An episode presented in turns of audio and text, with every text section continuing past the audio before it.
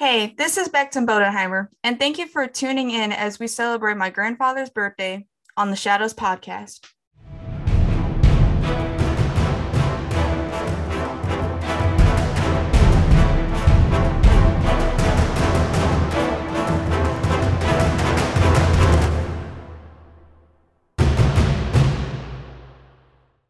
Hello, everybody, and welcome to another episode of the Shadows Podcast. I am your guest host for today's special episode. To introduce myself, I am the newest member of Tripp's team with the E P M E I C cadre. My name's Cameron Chilcote, and today we have another special guest, actually your host for the Shadows Podcast, Tripp Bodenheimer. So everybody, welcome in your actual host, Tripp Bodenheimer, for today's special episode. Sir, welcome in. I appreciate it. Tell our listeners out there, like, what you did in the Air Force before you became one of us, before you became an instructor. Okay. So yeah, absolutely. So I was a, I was a security forces member in the Air Force for about six years prior to transitioning over into the Airman Leadership School instructor realm, where I then got lucky enough and, and uh, did a little bit of marketing to get myself over to E P M E I C, along with some awesome leadership that I had that supported me along the way. So I'm happy to be here, and I'm happy to be with you on this team. I appreciate you doing this. I appreciate you helping me out with this episode. This is one that I, I thought about for a while, and I was like, I don't know if I do this one solo, if I just do it like I did my, my episode three, or if it's something I have somebody co-host. And today's actually our one hundredth episode under like the Shadows umbrella. Uh, and that consists of the Rise from the Shadows episodes along with the Shadows. I know it could be a little confusing because you can see this is like episode eighty-seven, but yeah, one hundred episodes that we have put together and, and still put work into one hundred different ones. And uh, I just want to thank all of our listeners out there who have listened to any of them along the way uh, and helped support the show in any way, shape, or form. I appreciate it. Yeah, special shout out to, to the listeners of the Shadows. I started listening around July of last year is mm-hmm. when I, I caught on. I went back and looked at my episodes prior to coming on this one to make sure that I was relevant with what we were talking about. And I was yeah. like, man, when did I start? So I went back and I actually had notes that I had been wanting to, to message you. It's funny. And I'll show you those at the end here. Oh, nice. Yeah, because I have, we're, we're in my office. You were like, yeah, Steve Gamlin. You started naming out some people from previous ones. But no, that's cool. I appreciate you. Heck yeah. Well, let's get rolling on today's special episode. So today we're featuring your father, Mm-hmm. Edward Charles Bodenheimer Junior Yep. As we know, your Tripp, you're the third. Um, you said your dad went by Charlie? Yeah, Charlie Bodenheimer. Awesome. So tell us a little bit about your dad up front, and then we can dive into what we're what we're getting into today. Yeah, kind of my dad's upbringing in, in a nutshell. Born June thirtieth, nineteen fifty-one, Red Springs, North Carolina. Give Red Springs a shout out here on the podcast. And uh, he was a son of Edward Charles Bodenheimer Senior and his mom, Doris. They worked at the Bodenheimer Furniture Store. And yeah, he had an older sister, my Aunt Anne, and who I absolutely, I loved her to death. One of the funniest people for me to talk to. Yeah, I grew up loving sports, loving Carolina basketball, football, um, pretty much anything North Carolina sports related. Loved his family more than anything in this world. If I could sum him up, best father ever, period. Yeah, definitely. You you unpacked a few things that we should jump in on. And, and foremost, you said that they had a furniture store that both uh, your dad, yeah, that they, okay. So how did the furniture store, the the family history of the furniture store, did your dad in his upbringing, was he pushed toward inheriting that furniture store when he went the R O T C route? How, what, how was his upbringing? You know, that's a really good question. I don't know if the furniture business was something he wanted to do long term. I really don't recall him talking about much of his aspirations that he had as a kid. I think he, in his mind, probably thought he was going to be starting center for the Washington Redskins, or perhaps thought he was going to play second base for the New York Yankees. But after, well, I mean, you ask about his upbringings. The, the furniture store, I really remember very vividly. Anytime I go out to Red Springs, I still take a picture of the side of it. You can still see Bodenheimer Furniture painted on the side.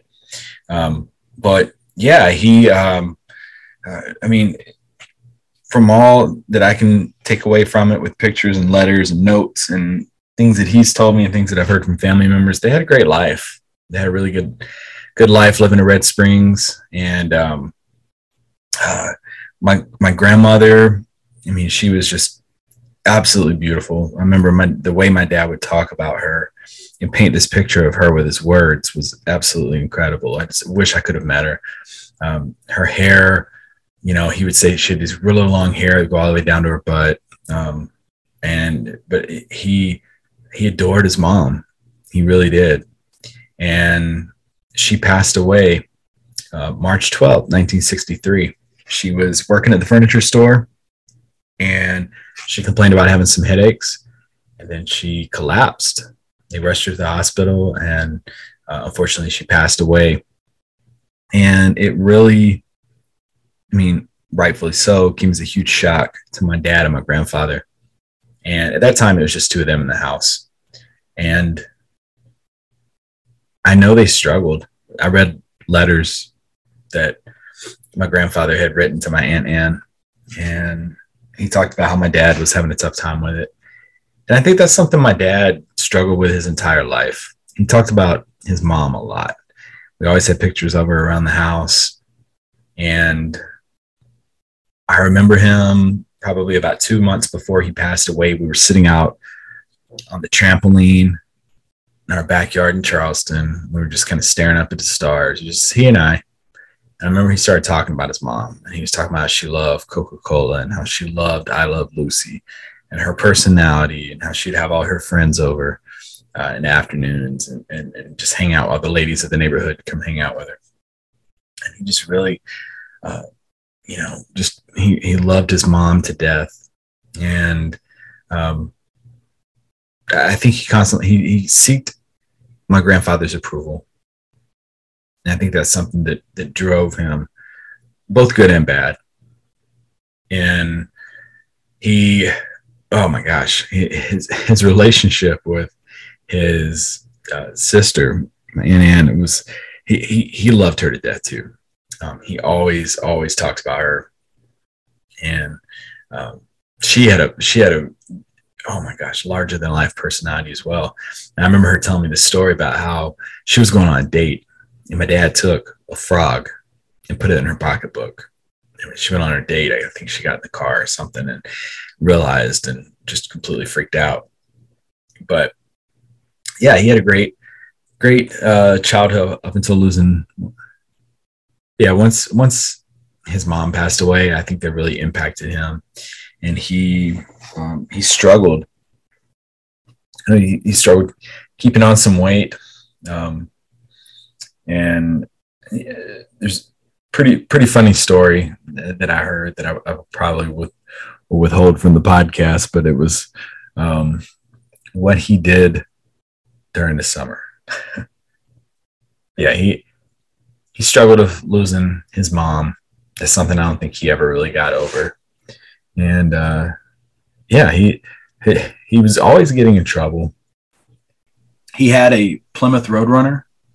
Ooh. And yeah, yeah, and uh, no Chevy Cruze, but he had a Plymouth Roadrunner. And from stories that I've gotten, like from uh, you know, George Hall, who was a friend of my dad and worked at the furniture store, and um, my cousin Ben, who, oh my gosh, he we, we had the best talk the other day. Just I think we talked like three hours just talking about my dad.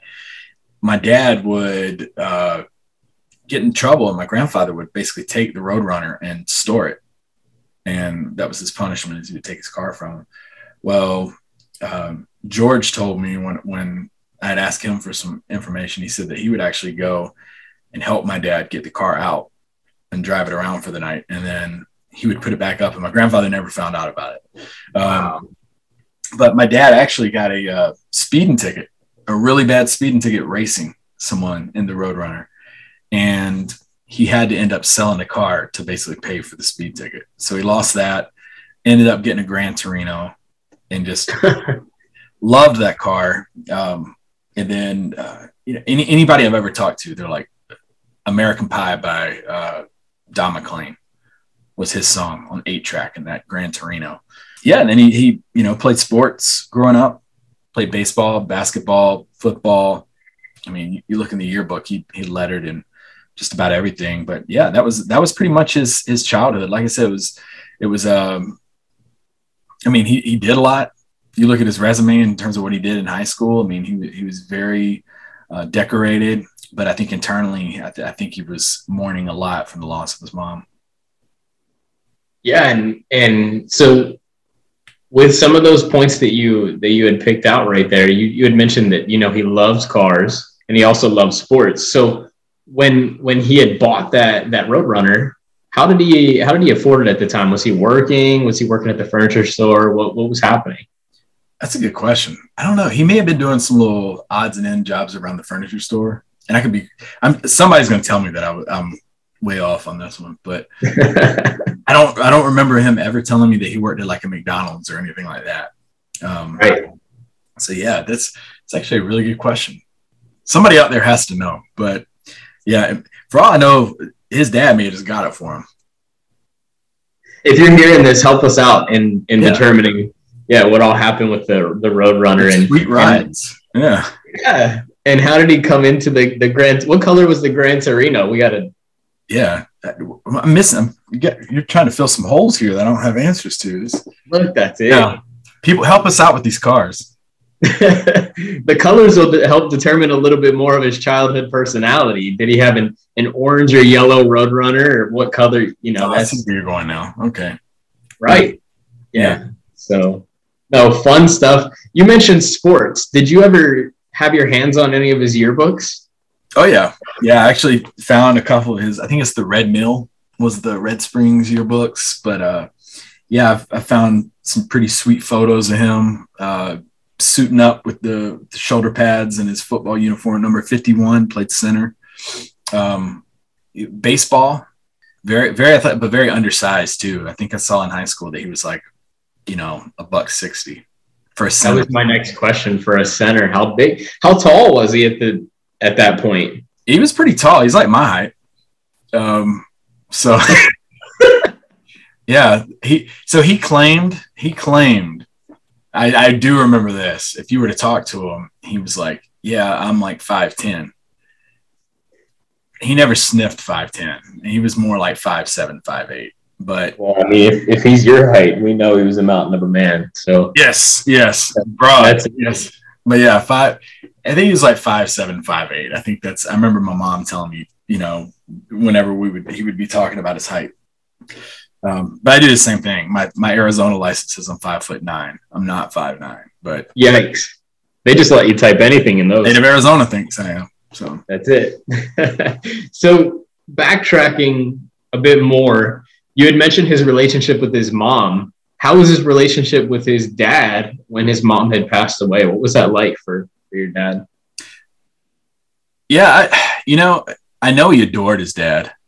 I know, and, and look, I'll tell you, my grandfather, one of the finest men I've ever met in terms of just character and, and just work ethic and everything. And I loved him until the day he passed away. Um, you know, he was... Um, Very, he was very upset, obviously, rightfully so, when my father passed away. But they had some ups and downs, just like any parents do. Um, and it had to be hard on my dad, I know, and, and on my grandfather um, when that happened. Because, I mean, that's just that's sudden. I, I couldn't imagine. I couldn't imagine. I, I'm sure it was, it was probably a little tumultuous at times. But um, at the same time, I know that anything he did and succeeded in, I can pretty much find a picture of my grandfather standing right next to him. Um, so I know he was his biggest fan. I know he, he you know, um, my dad strived to uh, please my grandfather. Like he wanted his approval a lot. And um, it's, it, I, I know that's probably how he felt because I do the same thing with my dad. I, I found myself doing something, even though he's not here. And I'm like, gosh, I wonder if he would approve of this. I wonder if he would, you know, be proud of me for doing this. Um, so, yeah, I, I just based off what I've read and what I've I've heard talking to people and stuff, and because I really don't remember too, too much of the interactions, but I know that we always did Christmases and holidays and stuff together. So just like any parents, but had a great relationship. was that approval from his dad what led him into R O T C and, and a later career and future in the military as well as? You know, I, I think so. I think so. so. My grandfather, very successful, had the furniture company.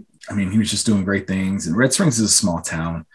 And I think with my dad, I I don't think he really knew what he wanted for a while. I think he went to Carolina. He went to North Carolina, Chapel Hill. He was there. I believe he started in nineteen seventy, but he went to Carolina, was at Carolina, was having a good time at Carolina. And he joined R O T C. And this was crazy because my cousin Ben told me when he joined and kind of put it into context for me. But nineteen seventy, that's when the Kent State massacre happened. That's at the height of Vietnam protests. I mean, it was not the easiest of times um, to, to go in there and say, like, you know, yeah, you know what? I think this is something I'm I'm interested in doing. Right. And so just, I, I would love to ask him now, like, what were you thinking at that time? Like, what was, what made you do that? Well, yeah, he, he went to uh, R O T C at Carolina. My grandfather uh, had previously served as well. And he had been overseas. And I, I think my dad was just kind of wanting to follow in his footsteps. But I remember him telling me some stories about being on sea for as long as he was. And, um, you know, just like he he loved it. He loved it when I talked to him about it. Um, loves Top Gun. Top Gun was like his go-to movie. That that kind of the nostalgia piece kind of made me think now with, you know, the second one just being released, like, ah, what would he think of this one? And right around this time for this episode too. And right around the time for this episode. Yeah. That's crazy. Um, but yeah, he, he loved Top Gun. I still remember that, but yeah, he, he loved his time in the Navy, and then he finished up and served his time, and then was like, boom, Campbell Law School. And that's another one too. Like, well, I wonder, you know, gosh, if he was a guest on here, I would be asking him, like, what do you think it was? Where was that turning point where you decided you want to go towards practicing law? And Campbell Law School, I think, was established in like nineteen seventy-six. So he was the class of nineteen eighty. So he was in one of the, I don't think he was in the charter class. I think he was maybe that second or third one, but got there. And then apparently that was like his thing. That was, he found his calling card with, um, with, with practicing law, and he um, passed the bar the first time, which is extremely hard. That's to impressive, do. Right? Yeah. Passed it the first time, and uh, partnered up with Hugh Rogers, who I don't, I don't know if Hugh is still practicing. I know he was in Lumberton for Hugh Rogers is actually the defense attorney for Demery and Green. When uh, okay. Jordan's father w- was murdered. But uh, those two had uh, Barbara Collie, who Barbara, I, it, it's it's kind of funny. I still talk to Barbara on Facebook. When she, I, I get to hear all kinds of stuff about my dad, and I love hearing from her. And um, yeah, she she worked there with him, and uh, she told me that like his very first case, he had, it was a rape case. And she said he walked in, he started walking up the steps, and, you know, she heard the door close, and she said she was excited because it was their first verdict that they they had on one of his cases. So she runs over to the steps, and he's he's kind of moping as he, he walks up the steps, and she's like, what happened? He said, um, not guilty. And she's like, that's great. That's, that's good news. And he was like, what if I let a guilty man walk free? And I think that story said a lot to me about, you know, he wasn't just this guy who was a defense attorney who was going to be a slime ball. And, you know, because defense attorneys kind of get a bad rap, and they hear that story and see that, you know, like his conscience was really weighing on him. And then um, th- there was another one where she said that this guy was just really bad person, done some really bad things. And she questioned him. She's like, why are you even defending this guy? And he's like, everybody deserves a fair trial. They do. They had their law office, and um, across the street was uh, a guy named Doug Murray's office, and my mom was a paralegal over there. And I could be wrong, but what I think happened was I think that he had called her. He called over there. They started talking. Uh, their windows were uh, across from each other, so they could, they could actually see what one another were doing. Barbara told me stories about how my dad would look over there, just trying to get a glimpse of her. And I think he, he would go over to Doug Murray's office, and my mom says he would find excuses to go over there. And I think he asked her out to lunch.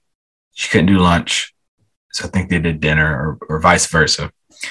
But I, th- I think he took her out to lunch, and then he asked her to do dinner. And, and it was he he was pretty much, you know, in love with her from from the start. And she tells me stories about how he would jump on Cadillacs and tell her he loved her, so everybody could hear it. And even when he proposed to her, it was in Saint Paul, North Carolina, this restaurant. I can't think of the name of it.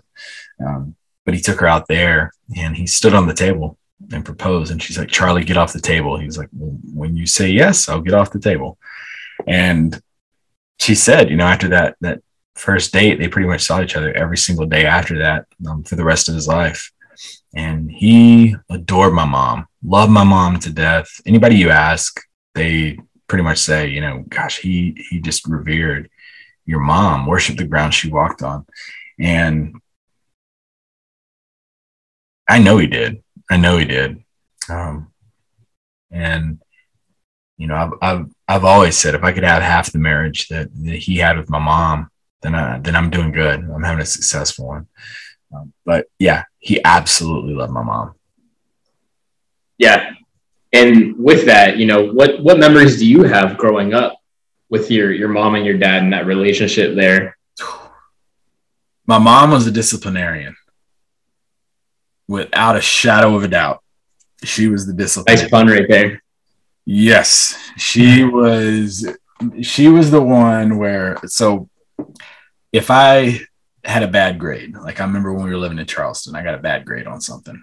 And, um, I like I walked in the living room and I kind of like looked around the corner, and my mom was back in the bedroom watching something. We had this long hallway that went down to her bedroom, and my dad was sitting on the recliner, and I was like, I got two options. I take this to my mom and I get a tongue lashing, or I give it to my dad and I get a, this is a learning moment.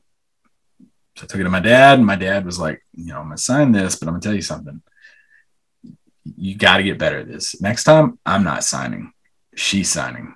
And that's all I needed to know. I was like, okay, I used my get out of jail free card. Um, but no, they, we traveled a lot. We went to uh, a lot of vacations. I remember we, we'd go to the mountains of North Carolina, Disney. We'd go to Disney a lot. Um, I, I told the story in one of my previous podcasts, but I loved Figment, the little purple. Don- you know what I'm talking about? Yes, yes, yes. All right. So Figment was like one of my go-to Disney characters as like an eight-year-old. And I had the hat with the autographs of the Disney characters. I could not find Figment anywhere. So my dad goes up to this worker at Disney and was like, can he, and my son really, really wants the signature. And they talked for a minute, and the guy walks behind like the character fence and comes back like five minutes later with my hat, and it's got Figment's signature on it. And I thought it was the coolest thing in the world that this little purple dinosaur had signed my hat. I'm sure my dad was like, look, man, go behind the fence, sign Figment, and make my son happy, all right? Because the amount of joy my dad had on his face when he saw like how happy I was, um, he was a superhero to me. I was like, oh, he did that for me? This is so cool. But yeah, he um, coached my baseball, coached my football. He was very hard on me in baseball specifically. I remember um, I didn't even want to play for him at, at one point because he was so hard on me. Different person on the field than he was. Competitor version of my dad and dad version of my dad were com- completely different. But um, yeah, we um, we had our, our Friday night traditions. We would go and get Chinese food at the Golden Dragon in Lumberton, and go by Blockbuster, and then go to the grocery store. And I look forward to that all the time. And he would, um, he was, a, he was like a kid at heart in a way. And he had the ability to just, I think my, my cousin Ben summed it up best, to just be eye level with, with a child. And meaning he can go in a, in a, you know, courtroom, beat some, beat down a, uh, another attorney, but then he could go home and he would, you know, he'd go out to my room and play action figures with me or play Nintendo. Uh, he, or, he got me some Nintendo games, I think for my birthday. And I came home from school and he's playing them. And I was like, what, when do we get these games? He's like, well, they're for your, they're for your birthday, but I gotta make sure they work. And he's playing these games. Um, do you remember it, what they were? I think it was like R B I baseball. It was probably like a, a wrestling challenge or something, but yeah, he, and then um, like Nancy Honeycutt, who was a you know, really good family friend of us. She would, her and I think Ellen McLean, I think it was two of them. There was like this little triangle between the three of them of playing Zelda when Zelda came out. And this is before you can go on the internet and get codes and all this, but they would call each other like throughout the night, trying to figure out how to navigate through the game of Zelda.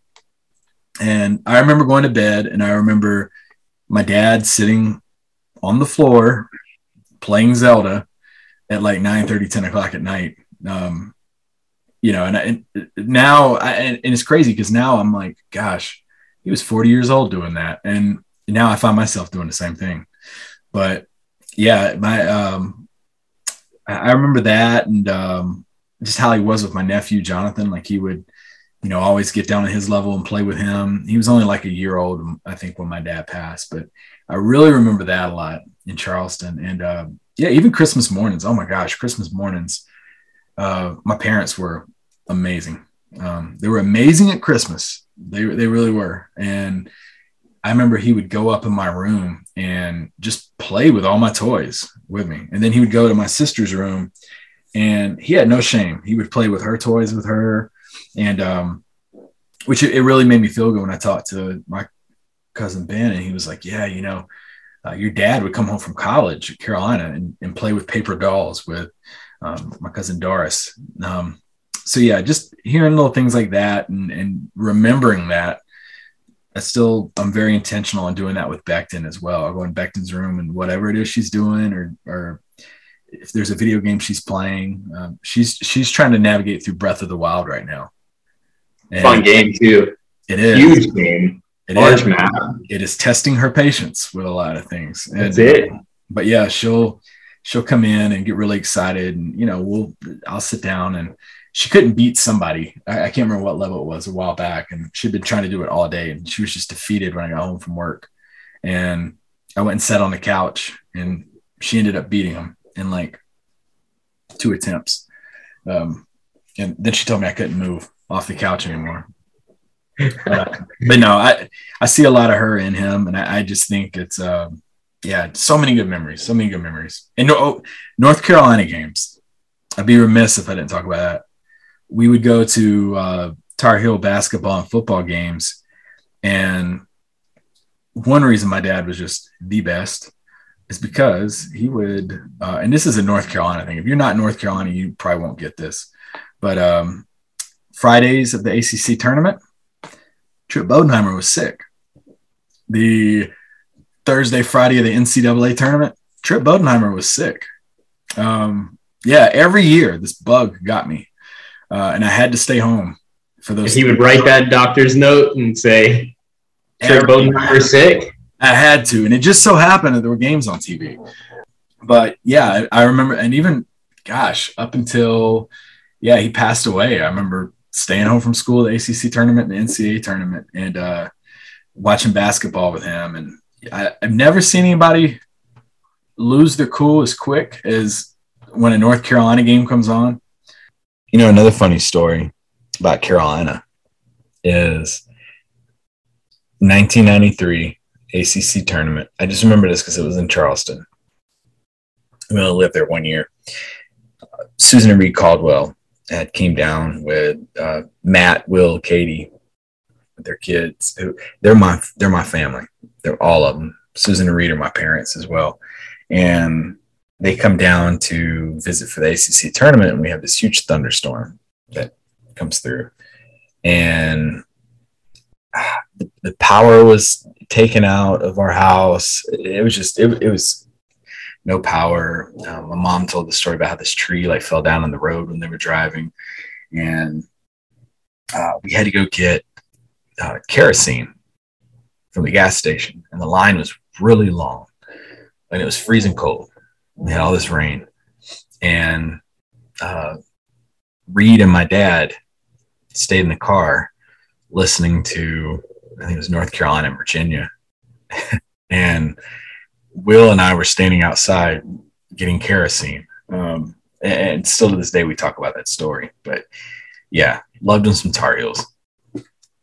But yeah, yeah, it was Carolina was was a huge part of my upbringing too, watching that with him, going to games. And a lot of the points that you had mentioned is is a side that you wouldn't think of a defense attorney going home at night and playing with dolls and playing Nintendo. You you what you see on T V isn't necessarily what you get. You got like stuff too serious. Yeah, you came home and you had a father. You had a father who could sit down and have fun with his kids, and that's the goal. Yeah, my so, sister had a we had, we had an intercom system in our house in Charleston, and she would give him this list of like morning announcements. And he was the principal of her school, and he would get on there. And she had the chalkboard, and her stuffed animals were the students. But he would get on there and make morning announcements. And then if she had a troubled student, uh, she would bring them down there. And he would, I remember he would have his yellow legal pad, and he'd be working on stuff. But when she would come in there, I, I still remember he would be really deep in, you know, that fifth gear working on his stuff. And then she would come over and say, oh my gosh, uh, such and such just got in trouble for yelling at another student. And he would actually put his stuff down and go like, well, let's go deal with this. And he would get, he never was like, just get out of here, I'm busy. Never did that. He always, always, always put us first. Um, and I, I, that's something I still try to carry with me to this day is that, dang, even when, you know, things weren't the greatest for him, I never knew it because he was still the best dad in the world. And role model too, it sounds yeah. like. Yeah. So how else, how else would you see that your dad influenced you in, in your choices now where you are today? For the longest time, I was, I was chasing, uh, trying to measure up to him. I was trying to chase that. I was like, gosh, he went to Carolina. I didn't. He was in the military. I wasn't. He had a successful law firm. You know, for the longest time, I didn't have that. And, you know, I, I used to sit there and think, ah, oh, I didn't go this route in my life because, you know, tenth grade, I lose my sister going into eleventh grade. And I just lost my father five years previous. And, you know, I, for the longest time, I felt like that was an excuse that I was just saying to myself to kind of mask any failures that I had. And, um, but I got to remind myself, he had a loss as well, a huge loss in his life when he was at a young age. We were nearly the same age when we lost um, our parent. And, but he, he still overcame all that. And he found his calling card, which was um, being an attorney. For me, it took me a little bit longer, but I joined the military. So I kind of followed the same path as him. I joined the military. And then from there, I um, found my calling card with teaching. I think that's the one thing that I've, I'm just like, oh, I'm so passionate about it. And it's something I love doing. And I, I think once I stopped trying to go down the same road as him, I almost ended up there. Um, And, and I think, and, and then being a, a good dad to Becton, I'm not going to, you know, I'm not going to sit here and toot my horn and say I'm the best instructor or that I'm the best master sergeant in the Air Force or the best podcast host. But I'll say when it comes to being a parent, challenge me, challenge me. Um, and that's something I think I picked up from him. And it sounds like he's inspired you in a lot of different ways too. Just, you know, career path, your hard work, your work ethic. Being able to separate being a father and being a master sergeant in the Air Force. Yeah. Sounds like all of those are life lessons in which he, yeah, he definitely taught you. I, I, that was, that was a good point about the master sergeant thing, because even like now, Like, I know you, you know, like the amount of work that we have behind the scenes of teaching, and especially this time of year with summer, with, with conferences and summits and all this stuff going on, it would be so understandable for me to be like, Teresa Becton, tonight I need to work on all this stuff. But I still have learned that can wait. Becton can't. That can wait. Teresa can't. Um, I need to spend time with them and not be glued to my computer or my phone or whatever. Um, even with the podcast, you know, I put the podcast on, on hold after a set time. I'm like, I'm done with it. I, I'll email people tomorrow. Um, but yeah, I, I definitely think I picked up on that from him. And has your mom ever compared your personalities and traits aloud to you between your dad and yourself? Oh, yeah. So what has she said? Yeah, she has. Um, and, and then others as well. I think the biggest things are uh, charisma, which, I mean, being an attorney, like you, you got to have that, that charisma. He, he would actually do things like he would study little tactics that other attorneys that he was going up against did. And he would almost like play that to his advantage. Um, Witty. Yeah, yeah, yeah. Very witty with that. And then wit, ooh, wittiness. Oh my gosh.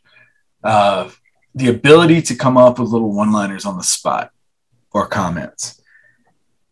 I have that, but Becton is, oh my gosh, she is incredible with it.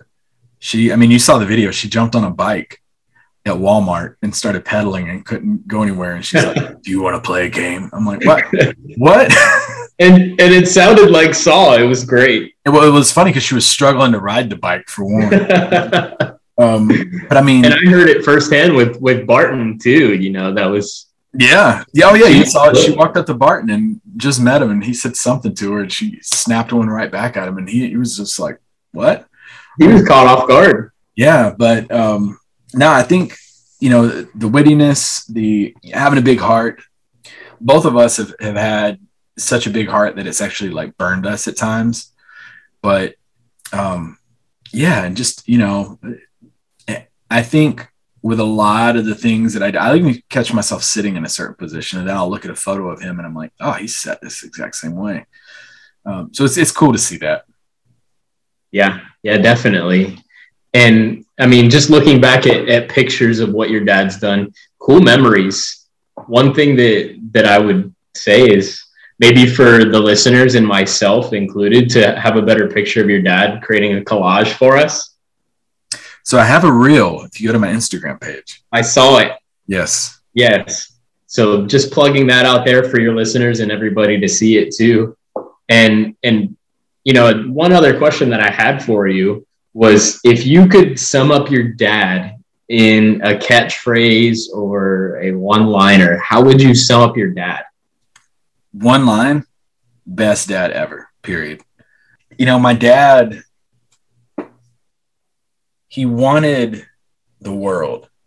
He wanted to be the best attorney. He wanted the best lifestyle. He wanted to provide the most for his family. And he did. He wanted to, I think the two flaws that my dad had were he was constantly like seeking that approval, feeling like he had to do more. And then two, he, um, he just made some bad choices, but we all have. Uh, he made some bad uh, investment opportunities. He, he made some bad choices that I think if, well, not that I think I know that if he were to go back and be able to repeat all that, I think he would have slowed down. And like Ben was telling me the other day was, you know, he said, you know, Um, if he would just would have focused on being defense attorney, he would have been one of the best in the Southeast. You know, I look back and I'm like, I had him for eleven years. And like I said, you know, episode three, uh, I had him for eleven years. And a lot of people were like, oh, I'm so sorry you only had him for eleven. But that eleven, I'm blessed to have had. I wouldn't trade him. I'm here today because of those eleven years that I had with him. I'm here today because of talks that he gave me sitting on the steps at our house in Charleston that I still remember. Um, so his legacy, you know, we, we, we last talked to each other the twenty-third of June, nineteen ninety-three. And I still hear his voice. I can still, you know, hear him cough. I can still hear him laugh. I can still hear his, you know, him say certain things. And just thinking about it, it's it's nearly been thirty years. And I still can picture like it was yesterday. And I carried so many of those tools. There's there's people that we all interact with day in and day out that they're just they're, you know, we label them as toxic, or we label them as poor leadership or laissez-faire or whatever.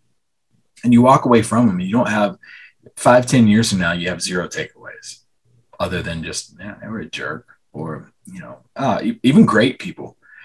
But the fact that here we are thirty years later, and almost every aspect of my life is impacted by him in some way, shape, or form, um, with, with teaching, um, mentoring others, uh, being a father, being a husband. His presence is all around me with, with every single thing that I do still to this day. Um, even this podcast, this podcast has his fingerprints all over it.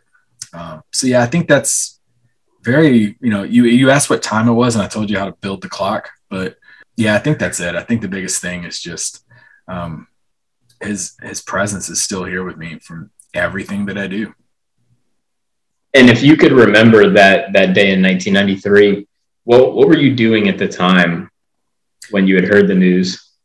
Yeah, I was actually in the house. Um, I was upstairs with my sister. Um, we had like this game room. We were up there, and Uh, the last conversation I had with him was we walked by, I walked by him. I think I was getting scissors or something. I was getting something from downstairs, and my mom was in the bedroom. My dad was on the recliner. I still have that recliner, by the way. It's in my, my bedroom. Um, but I remember he was sitting on the recliner, and they were about to watch, I think their so they had recorded their soap operas. They didn't have D V R or nothing like that. They had to record it during the day. So they were about to watch that. And um, I walked by him, uh, and that's when he grabbed me on the arm, and he's like, "Hey, if anything ever happens to me, just know that, um, you know, I want you to take care of your mom and, and Myers and Kelly." And I'm like, "Gotcha." And he's like, "All right, I love you." And I said, "Love you too." And he gave me a kiss, and I was like, "Okay, all right, let me go back upstairs." And then probably about thirty minutes later, um, he had his heart attack. And yeah, I remember that day. It was just a blur. It was a, it was a huge blur. Um, I remember walking down the, I remember hearing the noise. It sounded like pots and pans that banged or something. And Myers went downstairs, and I'm like, no, no, no, don't go check. Just come back over here. And she went down the stairs and checked and looked around over to her left. And she saw my dad there. And, um, yeah, he'd sit on the recliner with my dog, uh, Mikey. And, uh, he just, I, I guess felt it come and push Mikey up. Stood up, called my mom's name out, and he fell.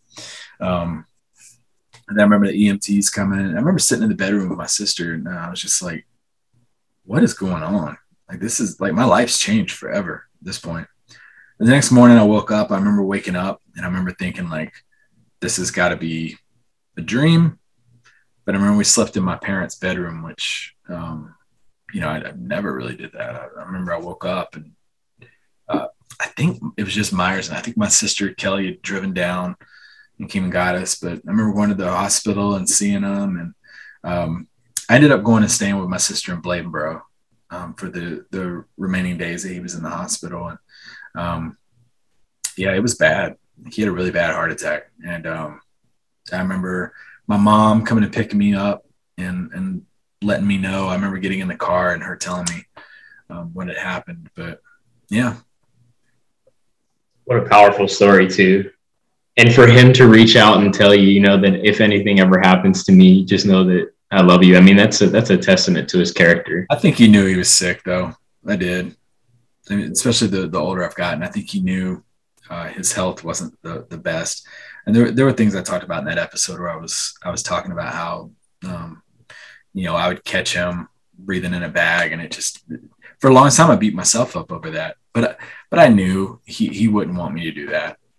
He he's, he was he would have told me now if I were to talk to him. He's like, look, I, I told you that because I was trying to, you know, protect your mom. I didn't want your mom to freak out. Um, so I know he had his reasons for it, but yeah. Right, right. And the whole time you were talking about, you know, that one liner, best dad ever, the one thing that I could think of was a coffee mug that said number one dad, or yeah. a shirt. I don't know if you've seen the new shirts from Top Gun that say, that have the Top Gun logo style. Oh, I have, yeah. That say Top Dad. You have that. My wife bought me that. Yeah, I was I, like, yeah, you have one of those. It's funny because when I was thinking of it, you said your dad is one, he was a Top Gun fan. Yep. And two, you said he's one-liner, the best dad ever. Who who better to have a Top Dad shirt than your father? Yeah. Um, yeah. You would have rocked that thing.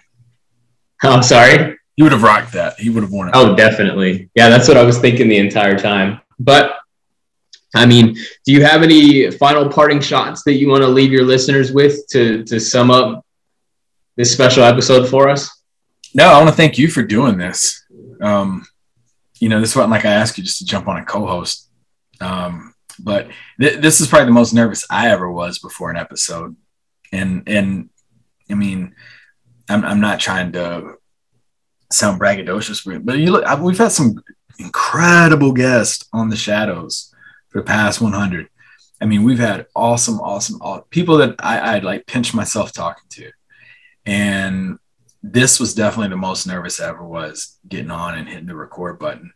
Um, it's something that I've, I've, I wanted to do this when I started the podcast two years ago. I kind of, did the math and I kind of added up this date and I was like, ooh, I could drop that special episode right here. So this is something I've been planning for like two years. Let's get on here and just, you know, letting people know about him. And um, so I can't thank you enough for doing it.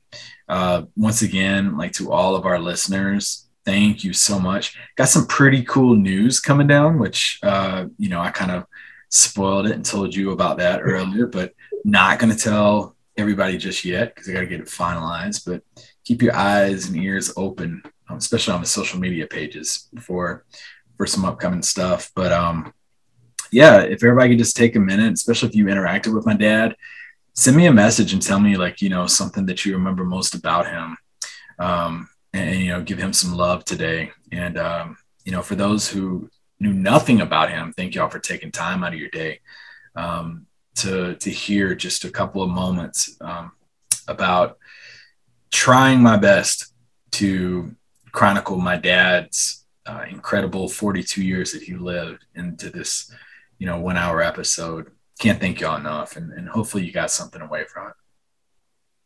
And this was special too, especially your, your friends, your family, your dad's friends, coworkers. Yeah. Everybody that knew him are hopefully going to be tuning in and, and listening to this and jogging those memories of your dad to give you maybe something that you haven't had yet. So definitely, I thank you for letting me be a special part of this special day for you and the, the Shadows podcast together. So thank you again for this. This has been fun learning about your dad, learning about where you've come from and, and your tendencies, and what your dad has taught you has been special for, for me. And I'm sure it'll be special for your listeners. Yeah. Appreciate it. Absolutely. But that, that'll be all. That's all that we have here. Yeah. Tell, tell them we'll see you next week on the Shadows podcast. And we'll see you next week on the Shadows podcast.